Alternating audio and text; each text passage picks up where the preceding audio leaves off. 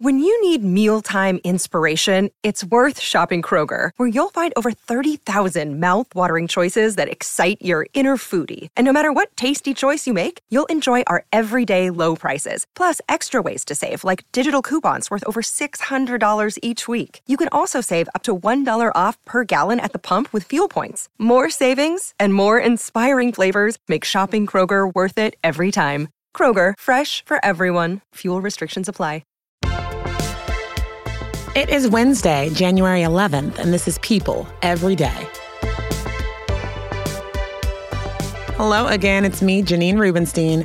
The Golden Globes blew up my timeline last night. The big question was answered Will Hollywood show up? And the answer was a resounding yes. We saw big names Brad Pitt, Margot Robbie, and Selena Gomez in attendance. It seems like there were split feelings on Jerrod Carmichael's hosting duties. Some folks loved him, others felt uncomfortable at times. And Eddie Murphy went there and joked about the famous Will Smith Chris Rock Oscars slap.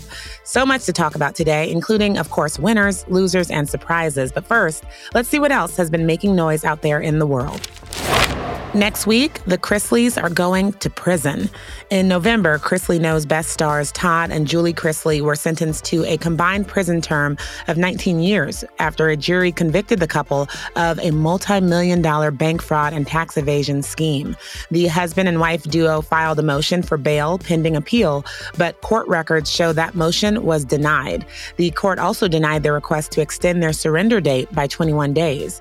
This means that this coming Tuesday, January 17th, 13th, Todd will begin his 12 year sentence at federal prison camp Pensacola, while Julie will spend the next seven years, two and a half hours away, at Federal Correctional Institution and Federal Prison Camp Marianna. The reality TV stars plan to appeal their conviction, and in a statement previously provided to People, their attorney Alex Little of Burr and Forman LLP said, in part, their trial was marred by serious and repeated errors, including the government lying to jurors about what taxes the couple paid. Based on these issues, we are optimistic about the road ahead. End quote. After they fulfill the terms of the sentencing, Todd and Julie will serve three years of supervised release, according to the North District of Georgia U.S. Attorney's Office. We will definitely keep tabs on their appeal and any further developments. Moving on, we finally have our 2023 Coachella headliners. The complete list of the Coachella Valley Music and Arts Festival has arrived, and there are some big names, including Phoebe Bridgers, Charli XCX, The Kid LAROI, Burna Boy, Bjork, Calvin Harris, and that's only a sliver of the dozens of performers fans can expect to see on stage. And all of those names are in addition to those in the top billing. Bad Bunny is headlining Friday night, Blackpink will have the top slot for Saturday, and Frank Ocean has the audience for Sunday night. Bad Bunny is coming off a career year and will be fresh off of last year's trek around the globe on his world's hottest tour. 2023 marks Blackpink's first return to the festival since 2019, when they became the first all female K pop group to perform at the event. And Frank Ocean was set to headline in 2020, but well, you know, a pandemic sort of got in the way of that. So I'm sure Ocean and fans are very excited that he'll be on stage this year. The festival runs back to back weekends, April 14th to 16th and April 21st to 23rd. Limited passes for the first weekend are available on Coachella's website, and pre sale for the second weekend begins this Friday at 11 a.m. Pacific. And now let's turn our attention to all of the glitz and the glam that was last night's Golden Globes. I am your host, Jerrod Carmichael. Sure. Sure, sure, sure. And I'll tell you why I'm here. I'm here because I'm black. That was the sound of comedian Jerrod Carmichael addressing the controversy surrounding the Hollywood Foreign Press right out of the gate last night as he hosted the 80th Golden Globe Awards. The night was filled with moments that touched our hearts, made us laugh, and dropped our jaws, which made it seem like the Globes were back. And Hollywood had reopened their arms and minds to the award program.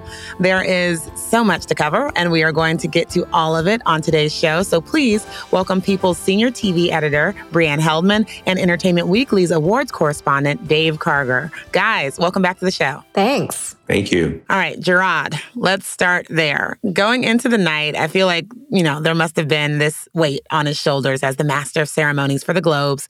And everyone was wondering how he was going to address the controversy that surrounded the show. So, how do you guys think he handled it? I thought he was really brave to kind of tackle it all head on. He said things where I was thinking to myself, did he really say that? I think he brought a very different vibe than I've ever seen at the Golden Globes or any award show for that matter. And it kind of took me by surprise, sometimes in a good way and sometimes in a not so good way. I thought he was really interesting and introspective and sensitive and thoughtful. But at the same time, I don't think kindergarten teacher asking everyone to be quiet was the best vibe to run with and lead with throughout the show. So I think the presenters at the Golden Globes had to kind of make up for the lack of energy that he sometimes provided. I was glad, like Dave said, that he hit it head on. And I completely agree about the kindergarten teacher thing. That really kind of bugged me as the night went on. But one of the other things that took some of the energy out of the room were some of the jokes that felt like a little too much. There was a joke about Whitney Houston dying at the hotel where they were and a Scientology joke. And our reporters who were in the room all said when he made the comment about Shelly Miscavige, there was just this giant audible gasp like, what? He really, he went there? What? Well, let's just listen to what he said.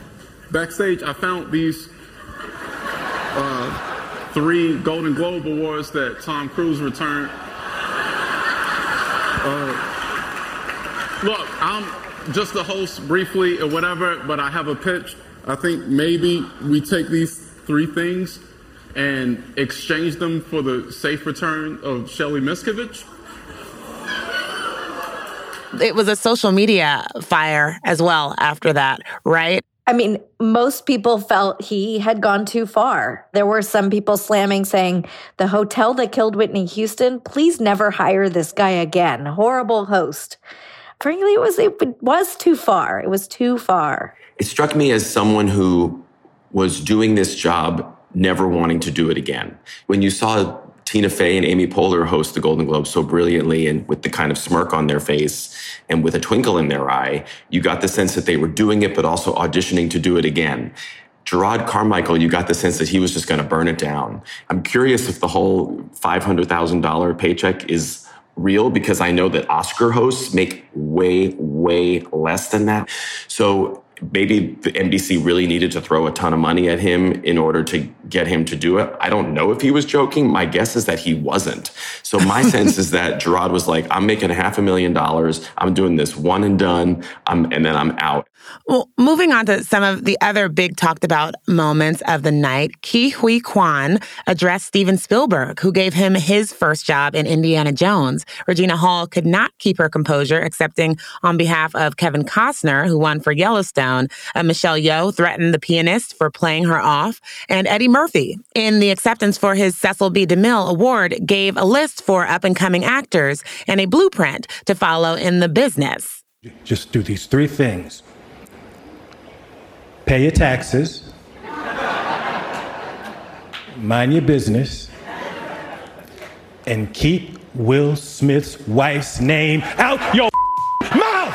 I mean, he went there. So, Dave, again, let's start with you and your thoughts on some of these talked about moments. So, I really loved Ke Huy Quan's speech, and I just love his whole award season journey and the fact that here's this guy who's my age, like 50, who was this child star and everyone loved him as Short Round, and everyone loved him in the Goonies. And then decades went by, and he was working in Hollywood, kind of behind the scenes. And now here he is having this incredible moment, and he's reuniting with all of these people, like Harrison Ford, famously, where they took the picture together, and then now Steven Spielberg, and he's having all of these amazing moments, and everyone is so happy for him and impressed with what he's been able to do in Everything Everywhere All at Once. And from the same movie, yeah, Michelle Yeoh, she's just so charming, and I think people are really excited to see her getting all of this acclaim too. And and it was kind of her Julia Roberts moment. Remember when Julia Roberts accepted the Oscar and she talked about the stick man, Bill Conti, the conductor, trying to play her yes. off. And she was like, no, no, yes. no, I see you, stick man.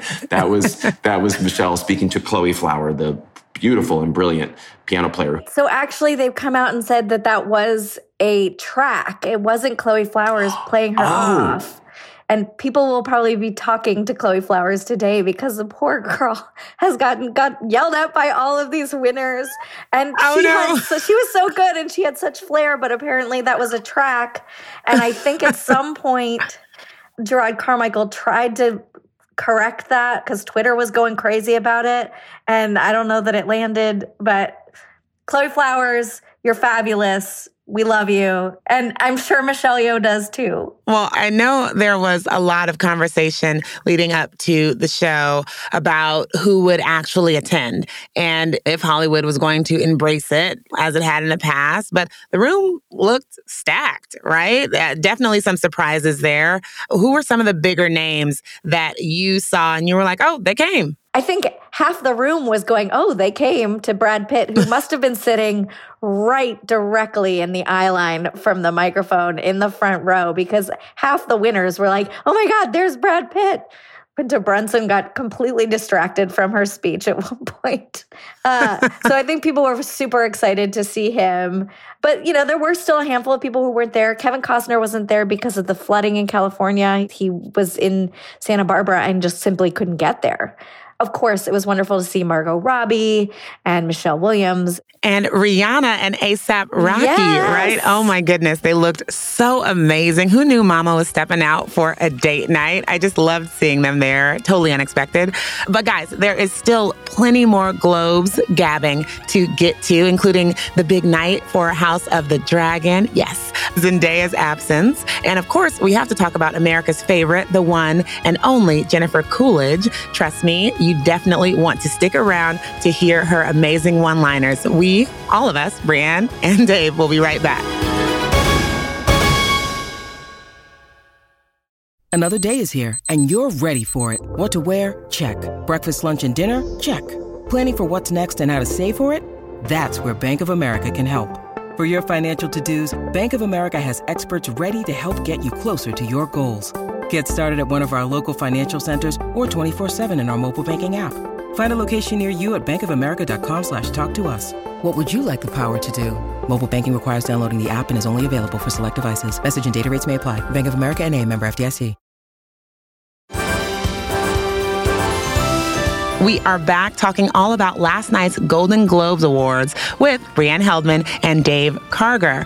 Guys, I want to talk about some of last night's big winners. We'll start, of course, with Miss Jennifer Coolidge. Uh, what an icon. She always makes us laugh. And she picked up the Best Supporting Actress in a Limited Series, Anthology, or TV Movie trophy for her role as Tanya in The White Lotus. I mean, who doesn't love her in that role? She's going to be so missed next season. And here's a little of what she told the show's creator, Mike White, in her acceptance speech. Mike White, you have given me hope for just you've given me a new beginning. Even this is the end, because you did kill me off, but it doesn't matter because even if this is the end, you sort of changed my life in a million different ways. And my neighbors are speaking to me, things like that. She truly is just the gift that keeps on giving. So let's talk more about that acceptance speech. She's come a long way, right, Dave? You know what? I remember first discovering her in the movie Best in Show, which was from 23 years ago, where she acted opposite Jane Lynch and Christopher Guest, and I was just like, I love her. meanwhile, she wasn't brand new at that point. She had already been around for a while, but that was kind of like a big breakout moment for her. But that's nothing compared to now. I mean, from Legally Blonde and all these great things that she's done, she's always been a favorite, kind of in a cult following way. But White Lotus has taken her to a completely different level. And now she's a mainstream favorite, an award show favorite. She's won an Emmy. She's now won a Golden Globe. I think she could win a SAG award. She could win another Emmy for season two. She's just beloved and so funny and so entertaining and just seems to be really enjoying this whole moment. Another big winner of the night was Angela Bassett, a queen, both on screen and off, and a friend of this podcast. She won the Best Supporting Actress Award for Black Panther Wakanda Forever and thanked the late, great Chadwick Boseman in her acceptance speech. And we were surrounded each and every day by the light and the spirit of Chadwick Boseman.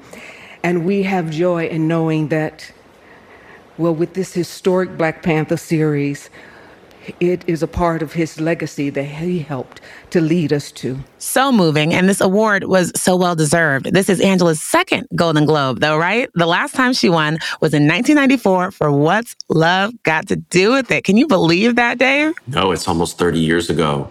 And I have to say, I do love Angela Bassett. She's always great. But I'm going to be honest with you, this win took me by surprise. I didn't think the Golden Globes were going to give a major acting award for a performance from a Marvel movie. I just didn't think they had it in them. I really mm. expected Jamie Lee Curtis to win and be another winner from Everything Everywhere All at Once. That was one that I didn't predict, but she gave a beautiful speech and I think it bodes well. I think she'll definitely get an Oscar nomination. Can she win? for a Marvel movie. I don't know. I, I, hear some people who I know are Oscar voters who think the performance is a little bit over the top. I still think Jamie Lee Curtis has the edge in the Oscar race, but Angela Bassett is a strong contender for sure. Oh, I mean, well, it can't not be over the top in a Marvel movie, but it was so perfectly on brand. We cannot talk about Angela Bassett at the Golden Globes last night without talking about how flawless she looked. Like that Ooh, makeup. Yes. It was one of the highlights of the night for me. I'm sorry, like all of these speeches were great, but Angela Bassett's makeup was just deserved a Golden Globe of its own. Oh my goodness. All the accolades. But there's another thing that deserves all those accolades. Abbott Elementary. Hell you know, yes. that show swept at the Globes last night, Breanne. I mean, it was kind of an upset to see Quinta Brunson won for Best Actress in a Comedy. I think most people would have put their money on Jean Smart winning again for season two of Hacks mm. which is a phenomenal performance. And then Quinta got it. At the Golden Globes, they don't give awards for the creator and the writer and all of the things. Like, as everyone remembers, Quinta won for writing at the Emmys this year. So, in many ways, I think this was not just an award for her performance as Janine Teagues, as much as it was for the whole show and for her creation of the show. And then, of course, it won Best Comedy, but really an outstanding showing for for Abbott Elementary. It did not win in Best Supporting Actress. That went to Julia Garner for Ozark because all of the TV shows are collective together in supporting at the Globes. Oh my goodness. And Julia Garner in Ozark, Lord honey. Well, I want to talk about some of the surprise wins of the night. Of course, everyone has their predictions for who's going to take home the gold, but what stood out to you as a whoa, I didn't see that coming? I'll go I'll go to you, Dave. Angela Bassett. I mean, honestly, that to me, of all of the movie awards, that was the one that was the biggest surprise. There were two that I didn't predict. There was that, and I also thought that Everything Everywhere All at Once was going to win for Best Picture, and instead they gave it to the Banshees of Inisherin, which would have been my vote.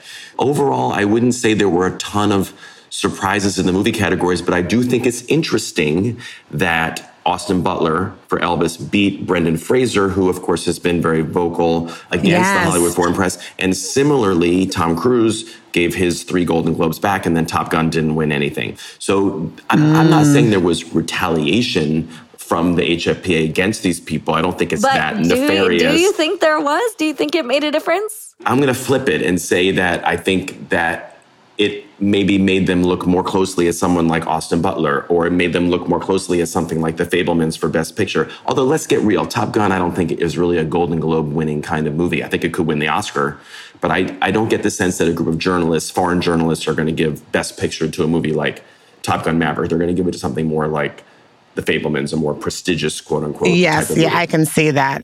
Well, what about in the TV world? What were the surprises? I mean, and I and I have a strong opinion about something that someone's calling a surprise oh. that I oh. don't think is a surprise.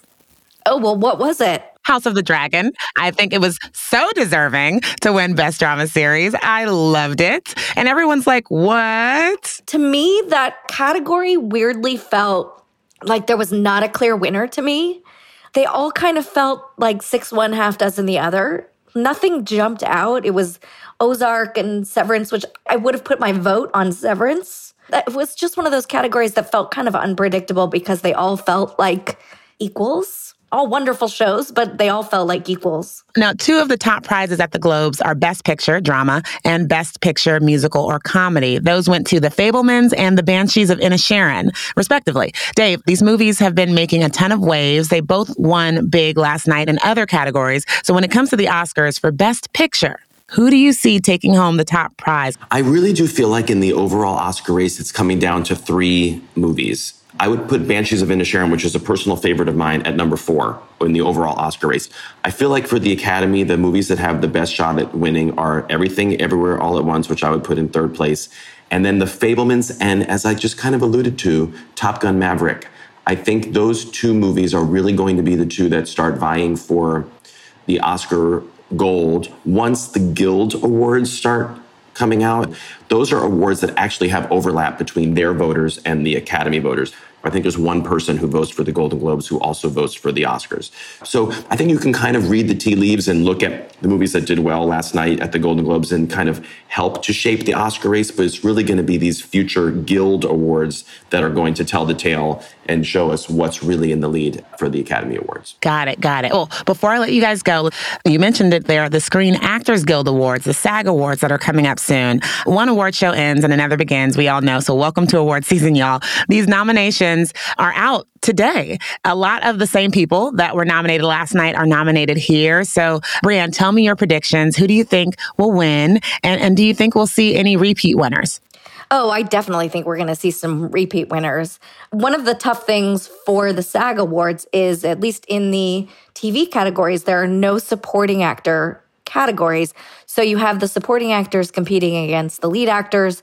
So you have Jennifer Coolidge for The White Lotus competing against Julia Garner for Ozark and Laura Linney for Ozark and Zendaya. That's going to be an insane category rounded out with Elizabeth Debicki for The Crown.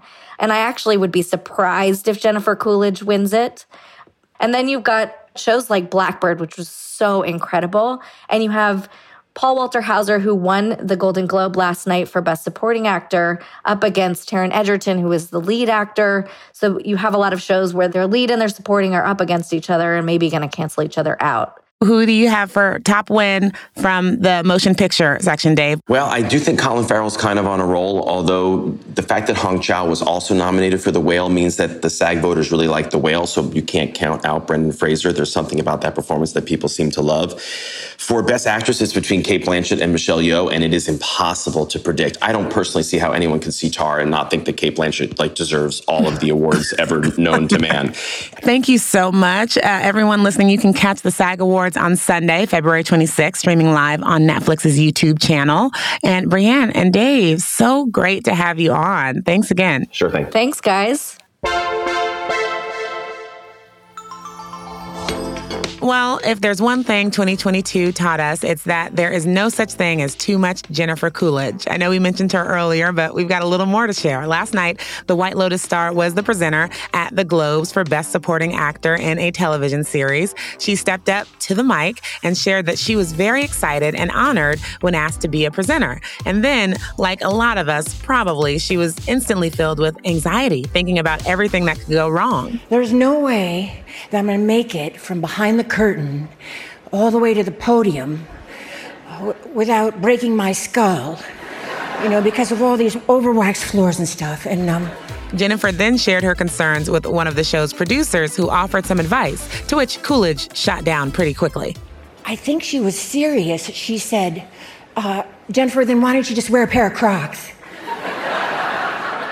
and I, I said, well, are you kidding me? In my, with my Dolce Gabbana dress? You know, all those crazy Italians would lose their minds. Uh, everything that she says is just perfection. But her biggest concern was getting up there and mispronouncing names, which is fair. People still bring up when John Travolta introduced Idina Manzel as Adele Dazeem at the Oscars. But it sounds like Coolidge had reason to worry, thinking she'd butcher a name and become a meme. And then she shared a story about messing up some very famous names. I was at a dinner party one night with, um, I'm not kidding, I sat next to Bill Bill Nye, Nye, Bill Nye.